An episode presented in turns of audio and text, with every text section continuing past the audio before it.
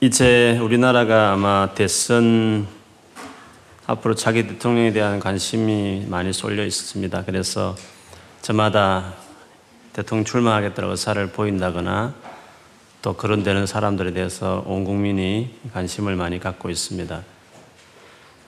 아마 여러분도 이제 투표권이 있는 분들은 어, 기도하면서 정말 우리나라를 이끌어갈 대통령에 대해서 관심을 갖고 또 면밀히 살펴보는 태도는 정말 중요한 것 같아요.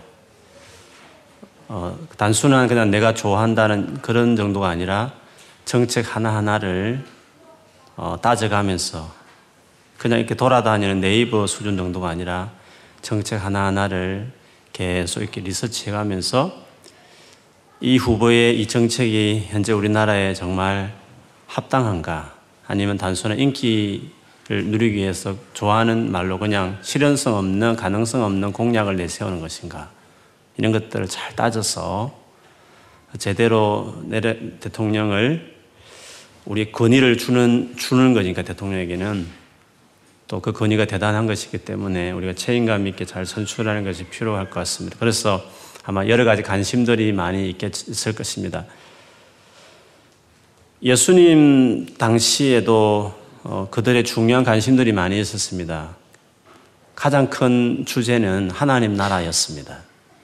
왜냐하면 구약 성경을 읽어보면 구약 성경의 제일 중요한 그 주제가 하나님 나라입니다. 그러다 보니까 유대인들에게 있어서 하나님 나라는 언제나 토론 주제 중에 제일 큰 주제죠. 특별히 예수님 이 당시에는 나라가 어, 주권을 빼앗기고 로마의 식민자였었기 때문에 더욱이나 하나님 나라에 대한 관심이 지대했습니다. 그 하나님 나라가 어떻게 이루어지느냐 하면 구약 시대에 하나님께서 마지막에 보낼 것이, 보내겠다 하시는 그 메시아가 오면 그 하나님 나라가 이루어진다고 생각했습니다. 즉, 자기 나라를 독립을 시켜서 그리고 이방 나라를 다 다스리는 그런 그래서 유대 나라가 우뚝 서고 그 유대 나라를 중심 이스라엘 나라를 중심으로 모든 나라가 다그 아, 나라를 찾아오고 율법을 듣 말씀을 듣고 그래서 그 자기 나라의 그 왕 하나님 보내신 왕 그 메시아가 온 땅을 다스리는 그런 나라 그런 하나님 나라를 그들이 소망했습니다. 여차하면 메시아 같이 보여주면 다 데까지 모였고 그 그가 하는 말을 들었고 정말 이 사람이 우리가 기다리는 메시아인가 관심이 있었습니다. 그러던 차에 정말 백성들의 대단한 인기를 한 몸에 받은 누가 봐도 대권 주자 같이 보이는 한 인물인 예수께서 등장했습니다. 그리고 전례 없이 엄청난 기적을 행했고 그의 그 연설은 많은 사람의 마음을 살 만큼 권세가 있었습니다. 그리고 예수께서 드디어 이제는 예루살렘을 향해서 내려가는 그 여정에 있었습니다. 누가복음에 보면 예루살렘으로 내려가는 여행기라고 하는 그 구장 뒷부부터 사실은 이제 얼마 안 있으면 예루살렘 도착하게 되는데 그 예루살렘에 내려가는 그 길, 그 여정에는 많은 사람들이 이제 긴장을 하는 거죠. 드디어 이 메시아가 예루살렘으로 진격해 들어간다. 그래서 로마 군인들을 제압시키고 드디어 하나님 나라가 이제 오는가 보다. 이런 분위기가 아주 파다한 것이죠. 그래서 누구보다도 하나님 나라에 대한 토론을 정말 열되게 했던 바리새인들이 이 주제 하나를 가지고 모두가 메시아라고 말하는 그 예수께 가서 이 주제를 이제 던지는 것입니다.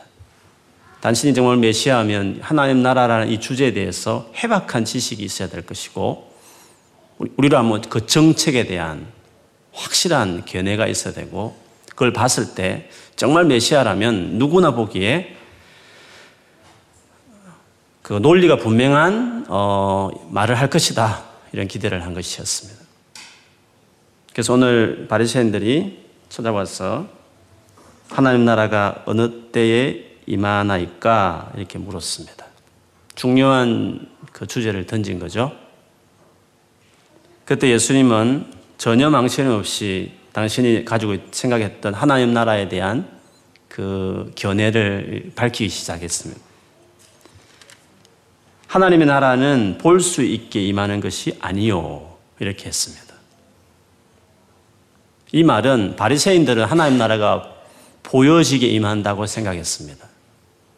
일단 예수님은 그들의 견해와 다른 말씀을 하셨습니다. 하나님 나라는 보여지게 임하는 것이 아니다.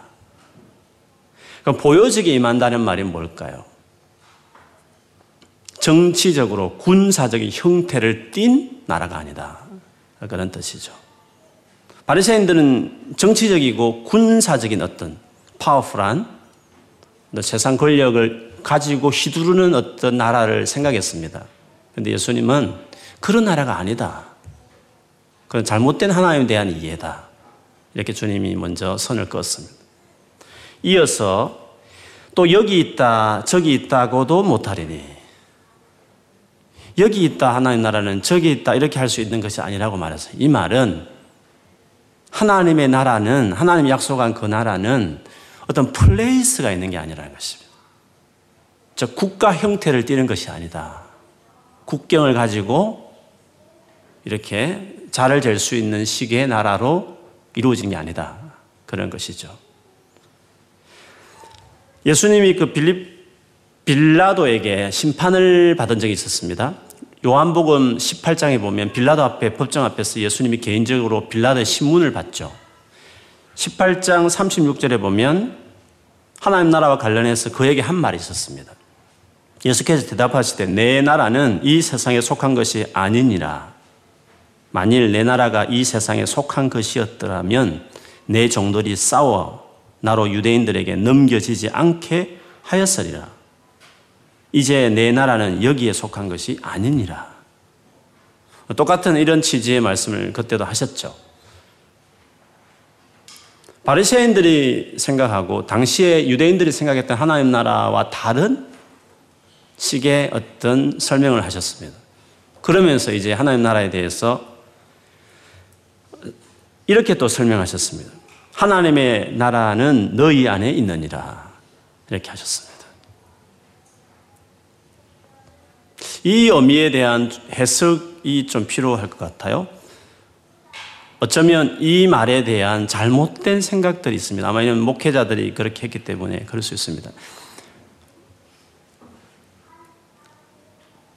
말씀 준비하면서 뭐 여러 가지 주석을 봤지만 다 공통점인 것이 있는데 이 의미 하나님 나라가 너희 속에 있느니라 이 말은 하나님 나라가 너희 마음에 있느니라라고 해석하면 안 된다라고 했습니다. 근데 우리는 뭐 저도 그렇게 생각을 해왔던 것 같아요. 하나님 나라가 너희 마음에 있느니라. 이런 표현이죠. 그런데 이 본문은 그렇게 해석하면 안 된다는 거죠. 그리고 이 말씀 외에는 다른 성경 구절 없습니다. 그렇게 보면 하나님 나라 우리 안에 있다고 우리 마음 안에 임했다고 말하는 이 해석은 성경에 없는 말이라는 것이라는 거죠. 왜 이것이 틀렸냐 했을 때 지금 예수님이 하시는 말씀이 누구에게 하는 말입니까? 예수님이 지금 하시는 그 대상은 말씀하는 대상은 바리새인들입니다. 그렇지 않습니까? 그러면 바리새인들은 예수님의 적대자들이었고 어떤 예수를 믿지 않는 불신자들인데 하나님 나라가 불신자들의 마음에 임했다? 그게 말이 되지 않지 않습니까? 그런 점에서 우리가 그렇게 익숙했던 그 말이 아 이게 잘못된 해석이었다는 것을 아, 보게 해요. 그러면 이 말이 뭘까? 예수께서 하나님의 나라는 너희 안에 있다 할 때 왜 바리새인들 안에 있는 하나님 나라를 말했을 때 이 의미는 뭘까? 이것은 너희 안이라는 이것이 어떤 안이라는 이 전치사가 마음이라는 표현을 했기 때문에 너희 안에 있다 이렇게 때 마음에 있는 것처럼 이렇게 우리가 오해를 해서 하나님 나라가 마치 여기저기 있는 것이 아니라 너 마음에 임한 거야 이렇게 설명을 해왔다는 것이죠. 그러나 여기서 말하는 너희라는 것은 안 믿는 사람들인데 안 믿는 사람들의 마음에 하나님 나라 임한다는 말이 말이 안 되지 않습니까?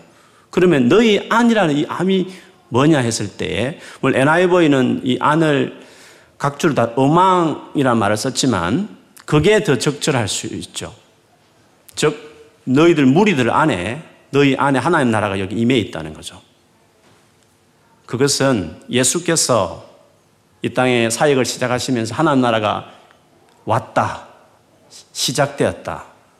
그렇게 말씀을 하셨지 않습니까? 그래서 예수님이 모든 생애 가운데 그의 설교의 주제는 하나님 나라였습니다. 천국은 이와 같으니 하나님 나라는 이와 같다면서 많은 비유의 말씀을 하셨지 않습니까? 그분의 설교의 주제도 제일 중요한 주제는 하나님 나라였습니다. 근데 그 하나님 나라가 내가 이 땅에 옴으로 시작됐다. 이런 식의 말씀을 하셨습니다. 예수께서 너희 가운데 지금 하나님 나라가 왔다 이 의미는 바로 하나님 나라를 이 땅에 가져온 내가 여기에 있다. 너희 가운데. 그러면 내가 여기에 있는 이 자체가 하나님 나라가 너희 속에 온 거다. 이것을 받아들일지 안 받아들일지를 너희가 결정해야 된다. 하나님 나라가 여기 왔다. 나로 말미암아 이 하나님 나라가 시작되었다. 그런데 너희들이 하나님 나라가 이 땅에 온, 왔는데 나로 말미암아 이루어지고 있는데 나를 믿지 않는다. 지금까지 이런 식의 말씀이죠. 그러므로 앞으로 뭔가 국가적인 형태를 갖출 정치적이고 군사적인 형태를 갖출 나라로 하나님 나라를 생각하지 마라. 하나님 나라는 지금 너희 가운데 지금 있다. 왜? 내가 너희 가운데 지금 있으니까. 나 예수가 하나님 나라 이 땅에 가져온 존재다. 하나님 나라는 이렇게 시작되는 것이다고 어, 예수님이 말씀을 하셨습니다. 그러므로 믿지 않는 분들, 바리새인 같이 예수님을 믿지 않는 분들에게 하나님 나라를 제일 먼저 줄 수 있는 첫 스텝은 예수님을 전하는 것이죠. 그 예수님을 받아들이고 믿게 하는 것입니다. 그때부터 하나님 나라가 그의 삶에 시작되는 것이죠. 그게 첫 스텝이죠. 그러면 예수를 이제 믿었으면 어떻게 됐습니까? 하나님 나라가 이제 시작되었으니까 완성을 향해서 이제 나아가게 되는 것이죠. 이 저녁에 모인 우리 모두가 만일에 예수를 믿었으면 하나님 나라가 이미 우리 안에 시작된 것인데 이미 하나님 나라에 들어가 있는 물과 성령을 거듭난 자는 하나님 나라에 들어간다고 했는데 하나님 나라를 본다고 말했는데 이미 하나님 나라에 들어가 있고 보고 있는 우리에게 있어서 그럼 어떤 태도가 중요할까 하는 거죠. 믿지 않은 자들에게는 하나님 나라가 임해 있으니까 그걸 받아들인 것이 중요하다면 이미 받아들인 자들에게는 이제 하나님 나라에 대한 태도는 좀 다른 거죠. 그래서 22절에 보면 대상이 이제는 바리새인에서 제자로 바뀌죠. 제자들에게 예수께서 하나님 나라의 주제에 대한 말씀을 하시는데 바리새인들에게 하는 것과 좀 달라요. 때가 이르니 너희가 인자의 날 하루를 보고자 하되 보지 못하리라. 인자의 날이라는 표현을 쓰면서 어떤 특정한 때를 말씀하고 계십니다. 이 인자의 날이라는 것은 우리 식으로 익숙한 표현을 한다면 예수님이 다시 오신 재림을 이야기합니다. 예수께서 재림하는 그때를 이야기하는 거죠. 다르게 말하면 하나님 나라가 완성될 그 마지막 날, 지금 하나님 나라에 들어와 있는데 이 하나님 나라가 지금 진행되고 있고 계속 확산되고 있는데 수많은 반대도 직면하고 있고 많은 싸움도 일어나고 많은 갈등이 있는 이 하나님 나라가 지금 진행되고 있지만 마침내 그 하나님 나라가 완전히 완성될 그 영광선 그때 오신 예수님이 성천하신 후에 다시 오시는 그 재림의 때, 그 인자의 날, 그 날에 대해서 지금 이야기하는 거죠. 그러므로 이미 예수를 믿은 사람은 다시 오실 예수님의 그 종말을 바라보면서 그날을 사모하면서 그날이 반드시 있을 것을 믿고 믿는 사람으로서 그러면 현재 하루하루를 어떻게 살아야 될까?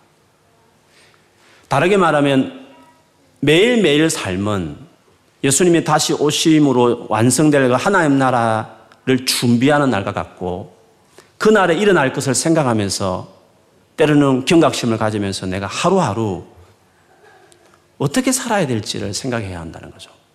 그것은 하나, 완성될 그 하나님 나라를 위한 삶이 되어야 된다는 거죠. 그 하나님 나라를 추구하는 삶이 돼야 한다는 거죠. 이미 시작되었고 지금 진행되고 있을 뿐만 아니라 완성될 확실하게 그것이 판가름 날 분명한 그 하나님 나라를 목적 삼고 살아가는 매일매일 삶이 돼야 된다. 아, 그것이 제자들에게 하고 싶은 말이었어요. 그래서 그 말을 이제 시작하는 거죠. 그 마지막 날을 말을 하면서 23절에 보면 보라 저기 있다, 보라 여기 있다 하는 자들이 많을 텐데 가지 말라고 따르지 말라고 말했습니다. 이는 마지막 때 재림과 관련되어 있는 말씀이죠.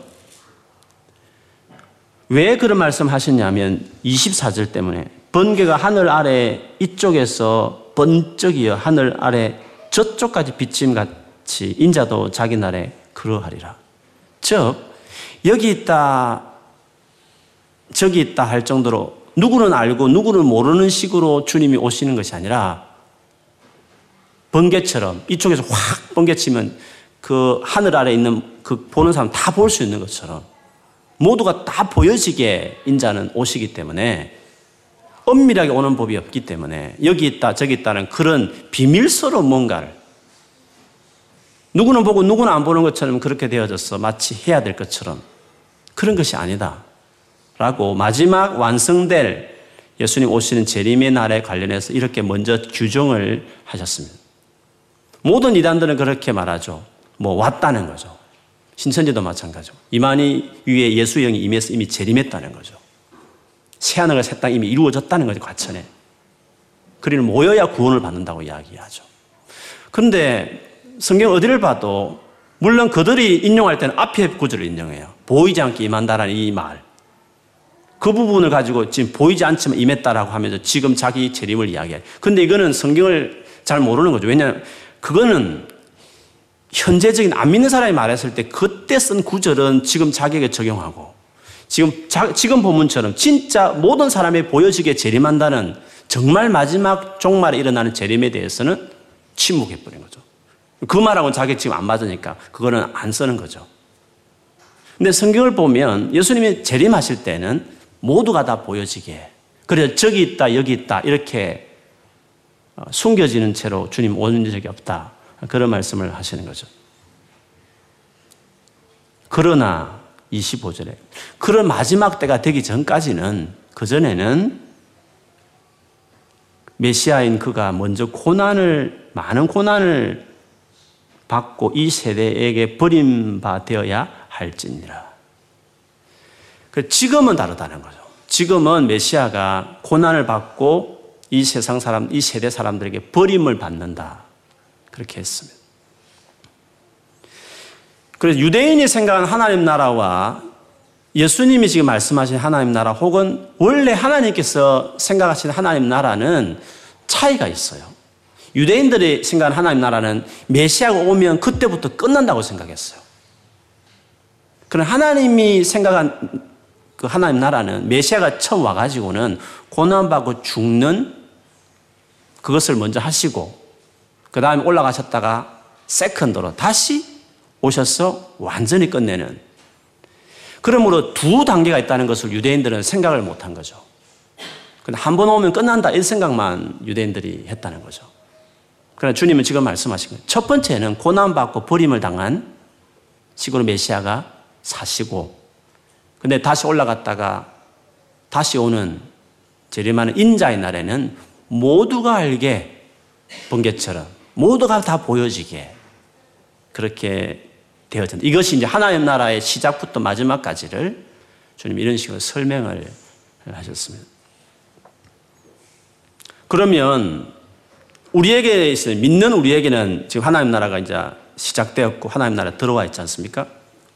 그리고 마지막에 완성될 하나님 나라를 이제 모두가 볼그 나라를 기다리고 있는 시점에서 지금 매일매일 살고 있다는 거죠. 그러면 그날까지 우리는 어떻게 살아야 될까? 제자인 우리는. 그거를 이제 주님이 26절부터 마지막까지 본격적으로 이야기를 해요. 먼저는 주님이 깨어있으라는 의미로 자칫하면 이 마지막 오셔서 완성된 하나님 나라에 대해서 생각 없이 살 수 있다, 사람들이. 조심해야 된다. 주의해야 된다는 것을 말씀하시면서 구약의 두 사건으로 예를 들었어요. 하나는 노아의 때와 같다. 마지막 때가. 그렇게 임할 것이다. 그리고 소돔과 고모라 성이 멸망할 때처럼 마지막 인자의 날이 그렇게 이루어질 것이다. 라고 말을 했습니다. 그러면 이 두 가지 사건을 예를 들면서 주님께서 그 당시에 그 사건이 일어날 때 멸망당했던 사람들의 삶에 대한 소개를 하셨어요. 무슨 말이냐면 이렇게 살면 안 된다는 거죠. 마지막 날이 있다고 생각하는 사람들은 그렇게 살지 않는데 그거를 잘 생각 안 하는 그거를 중요하게 생각하지 않는 사람들은 자칫 이렇게 살 수 있다는 거죠. 어떻게 살았는가? 27절, 28절 한번 읽어볼까요? 27절, 28절 시작.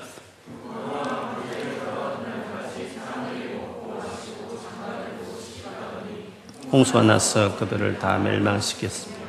또 롯의 때와 같으니 사람들이 먹고 마시고 사고 팔고 심고 집을 짓더니 먹고 마시고 공통점을 뭐 먹고 마시고는 공통점이에요.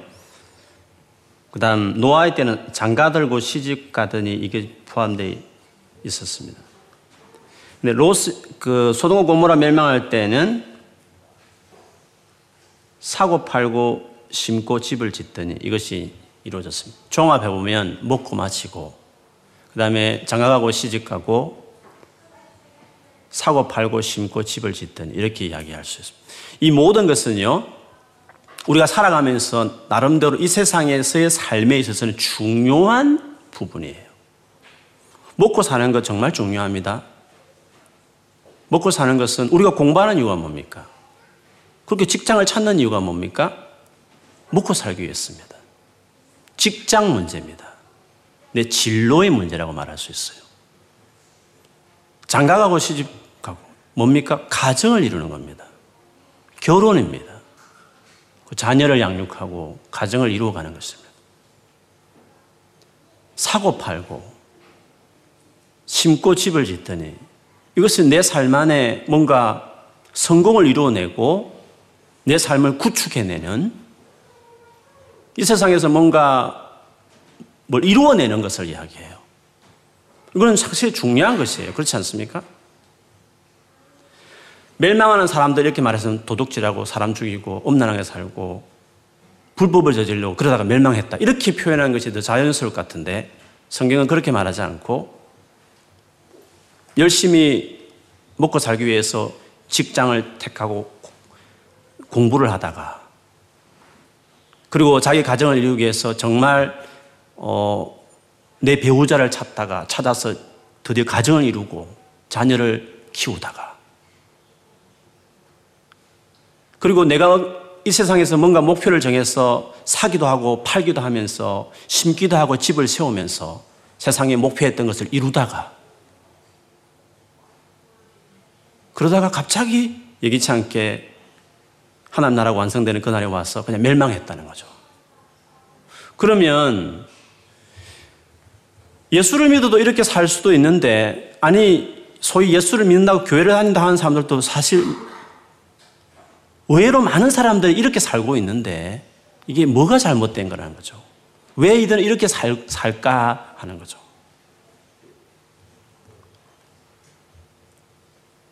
멸망당하는 사람들이 뭐 윤리적으로 큰 타락에서 멸망당했다 이렇게만 생각하면 안 되는 거예요. 최선의 적은 다르게 말하면 최선의 라이벌은 최악이 아니에요. 김연아의 라이벌은 우리가 아니에요.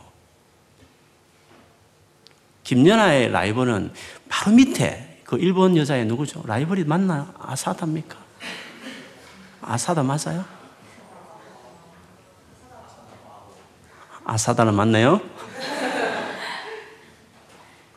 최선의 라이벌은 선이에요. 그냥 선.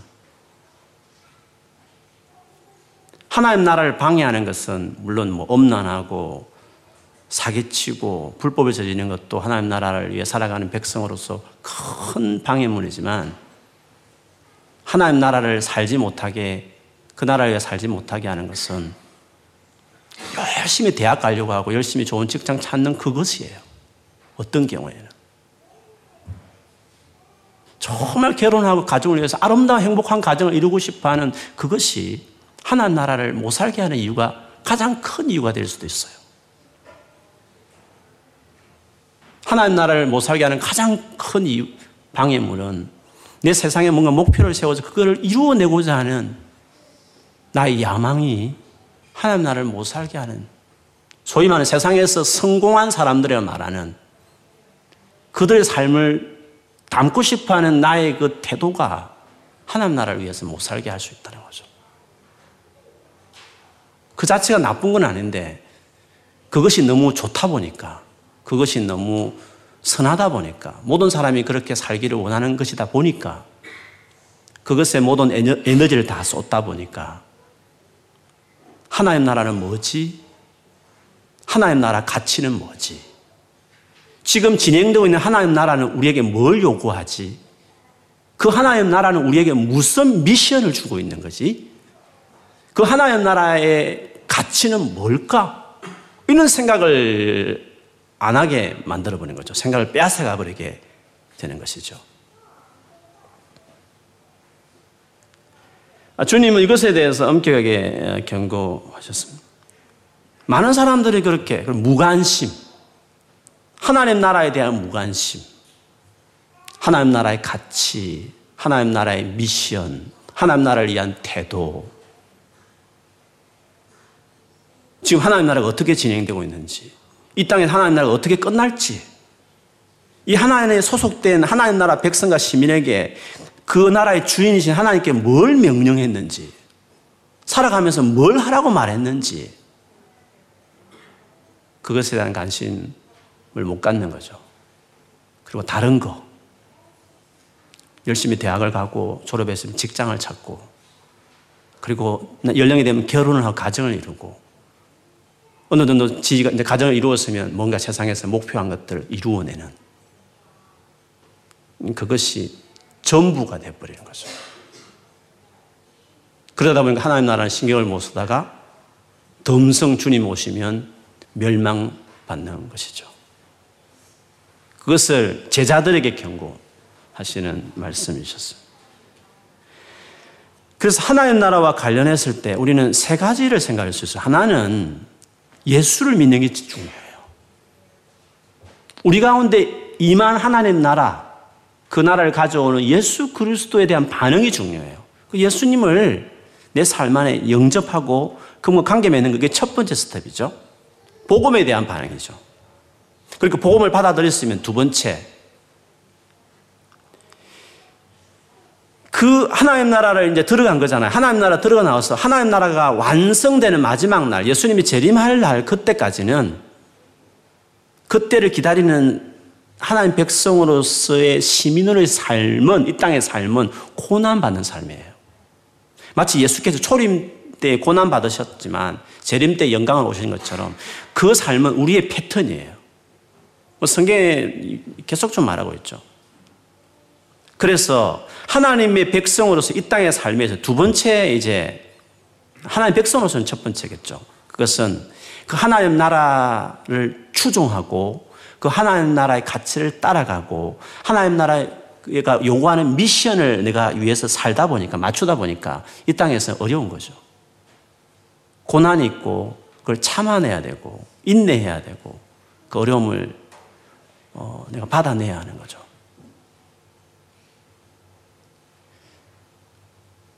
그리고 두 번째 하나님 나라를 위해서 살아가는 사람이 치료해야 될 것은 가치예요. 뭐가 중요하냐는 거죠. 하나님 나라의 가치를 중요하게 생각하는 거죠. 세상을 사랑하지 말고 세상에 있는 것들을 어, 사랑하지 말고 하나님의 것을 사랑, 하나님 나라의 가치를 어, 더 추구하고 세상이 요구하는 우리에게 중요하다고 말하는 미션을 추구하지 않고 하나님 나라의 미션을 더 중요해. 가치 싸움이죠. 근데 놀라운 것은 이 세 가지는 씨 뿌린 비유에서 그대로 나타나요. 길가 같은 밭은 아예 예수 자체를 받아들이지 않아요. 말씀 자체를. 돌짝밭은 말씀 인하여 어려움이 생길 때 넘어지는 자라고 말했어요. 하나님 나라 위에 살아갈 때 어려움이 있거든요. 그것에 그 앞에서 그냥 포기해 버리는 거죠. 세 번째는요. 수많은 가시덤불이 이루어진 가시떨기밭. 세상의 향락과 돈에 대한 재물에 대한 유혹과 세상의 수많은 이거 해야 되는데 아, 이거 돼야 되는데 많은 근심들 이것에 꽉 차여서 열매를 못 맺는다는 거죠. 하나님 나라를 위한 삶을 만들어내지 못한다는 거예요. 이건 가치 문제죠. 무엇을 더 갈망하고 추구하느냐의 문제와 같은 거죠.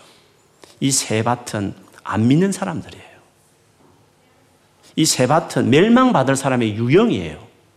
길가는 아예 처음부터 거부하는 사람이고, 두 번째는 막 좋아하다가, 막 은혜 받았다가 중간에 진짜 복음 앞에 뭔가 대가를 요구할 때 그냥 기꺼이 믿음을 버리는 사람들.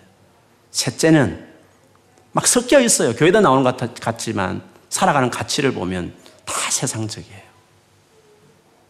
성공, 부, 즐거움, 행복, 자기 만족, 이것이 전부죠. 옥토바 같은 사람들은 말씀을 받고 인내하고 지켜내며 결실하는 자니라. 그렇게 그 사람이 내 제자다. 하나님 나라를 구하는 사람들이다. 하나님 나라에 들어간 사람이고 들어가서 완성될 하나님 나라, 나라 를 바라보면서 진짜 힘들고 어렵지만 고난스럽지만 그 하나님 나라를 바라보면서 그 어려운 수많은 고난 속에서 참아내고 인내하면서 그 길을 걸어가고 모든 세상 사람들이 다 부와 승부과 행복을 위해 그 가치를 쫓아가지만 나는 그걸 뒤로하고 때로는 후진국을 들어가고 때로는 월급이 적은 직장을 들어가고 때로는 바르게 살다 보니까 찍혀서 내가 성진도 못하게 되고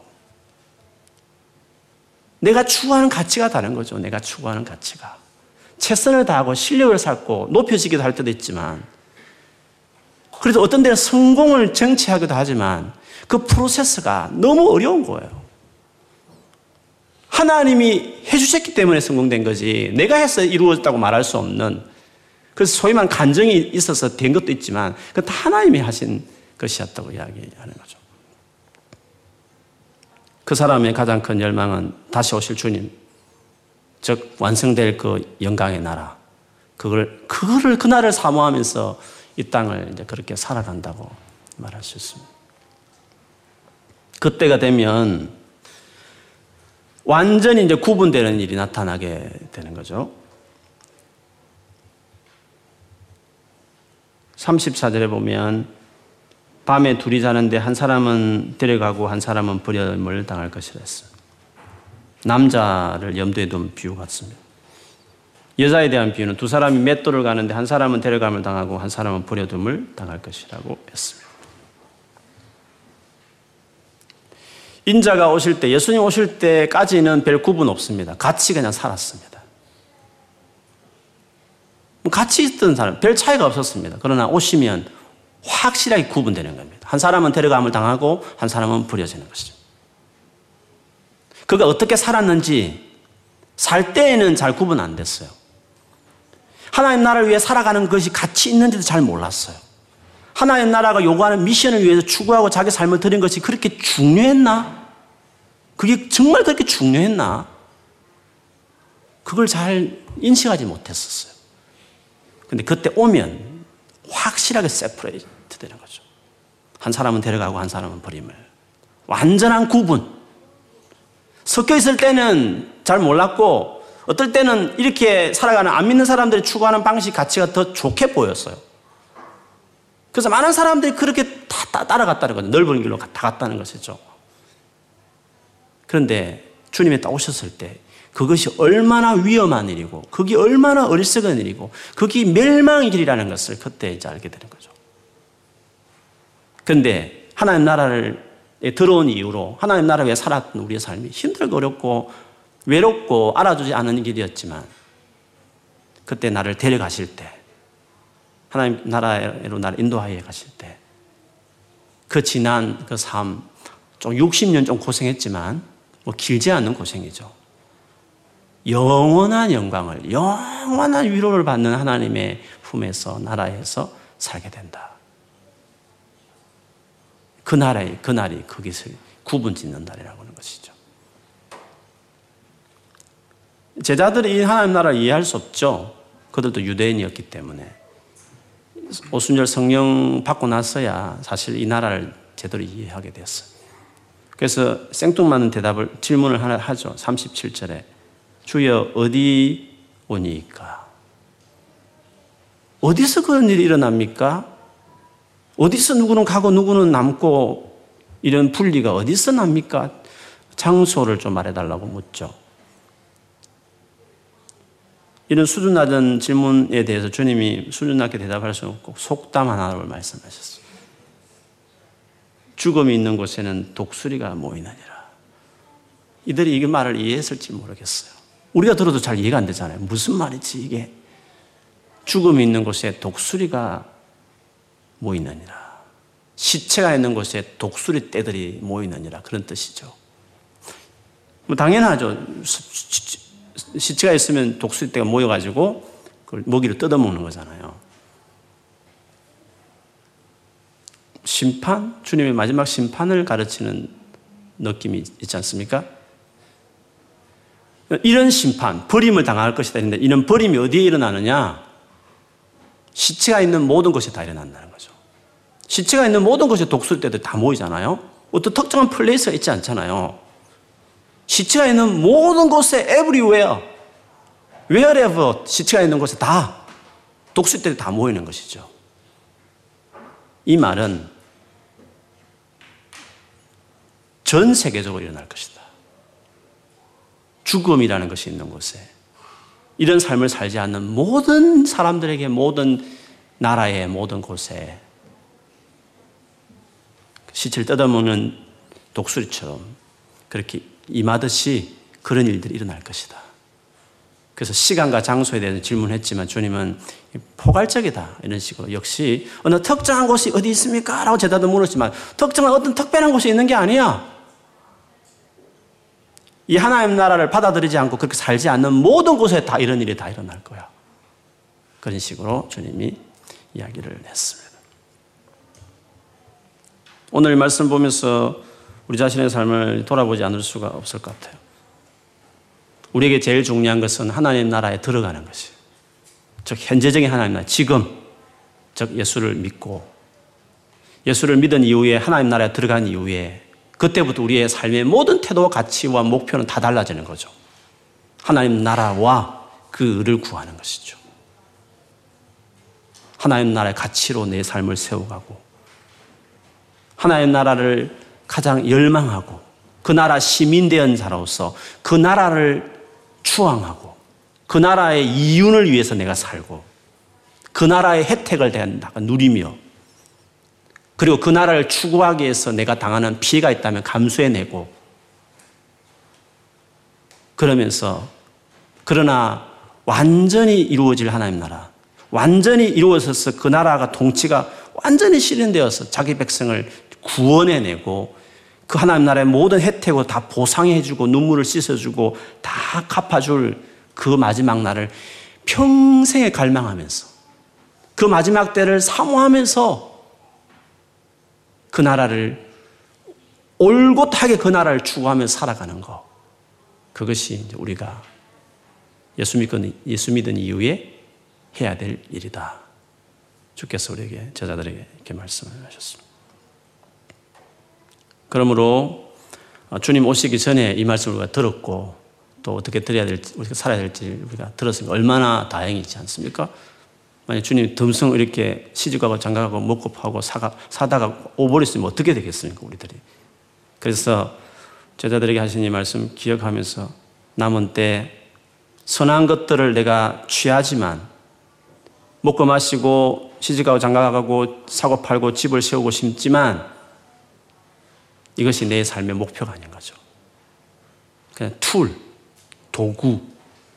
그러나 나의 불타는 갈망, 막 나의 간절한 기도의 제목. 나라가 임하오시며 뜻이 하늘에서 이룬 것처럼 땅에서 이루어지기를 간절히 원하. 이 기도, 이게 우리 중요한 기도가 되는 거죠. 그것을 위해서 직장, 학교 다 생각이 되는 거죠. 가정까지도 내가 결혼한 이유도 이 나라를 이루기 위해서 우리 온 가족이 이 나라를 위해 사는 가족이 되었으면 좋겠다. 내가 살아가는 이유는 이 하나님 나라를 위해서. 나의 간절한 소망은 이 나라가 이루어지는 그때를 사모하는 이것이 구원받은 사람들이 갖는 감정이요 열정이에요. 네, 우리는 사람을 살아가는 사람이 되어야 될 줄 믿습니다. 오늘 이 밤에 진지하게 한 번뿐인 내 인생 늘 말하죠. 그렇게 오래 안 삽니다, 우리 여러분. 200년 안 살아요. 오래 안 살아요. 진짜요. 20살, 여러분 20살 정도 됐다 하면 진짜 확 본격적으로 뭐 요즘 60대도 젊으니까 뭐 70까지 치면 50년 정도 그냥 좀 살아요. 물론 뒷부분에 이미 다 해놨다가 중간에 이제 뭐 따먹는 거니까 어쨌든 그렇게 시간이 길지 않아요. 뭐 세상에 뭐 대단한 것을 할 것처럼 생각하지 말아요. 열심히 최선을 다해서 하나하나 이루어 가지만 그걸 목적을 삼지 마세요. 예수님이 십자가에 죽어서 가져온 이 나라. 그 하나님이 아들이 죽었어요. 그리고 우리에게 주신 놀라 많은 하나님 나라 가치들이 있어요. 그리고 영원히 우리가 누릴 하나님 나라의 영광스러움이 기다리고 있어요. 그것이 우리의 삶의 전부가 돼야 돼요. 그것을 알아갔어요. 성경을 보면서. 그리고 그걸 열망하세요. 그리고 따라가려고 하세요. 그것이 내 삶에 이루어지도록 자기 삶을 들이어요 그리고 하나님 나라에서 요구하는 것을 여러분의 삶의 미션으로 여기어요 사명으로 여기어요 가장 중요한 내가 해야 될 일로 여기어요 그렇게 맞춰서 사시면 여러분 삶이 성공적인 삶이라 생각해요.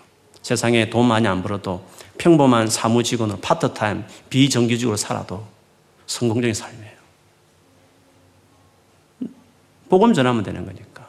만나는 모든 사람에게 하나님 나라 아름다운 인격을 드러내며 살면 되니까. 좀 더 밀어주시면 그 영향력 가지고 주를 위해서 더 사세요. 그게 중요해요. 그럼 모든 것다 우리 tool이에요. 그렇게 중요한 본질은 안 해요. 본질은 하나님 나라, 가치, 미션, 그 나라를 위해서 치른 대가들, 그리고 그 나라를 열망하는 갈망, 사모함, 이것이 우리의 중요한, 중요한 우리의 음, 것이 되어야 된다는 거죠.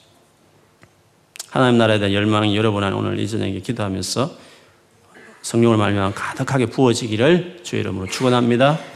아멘.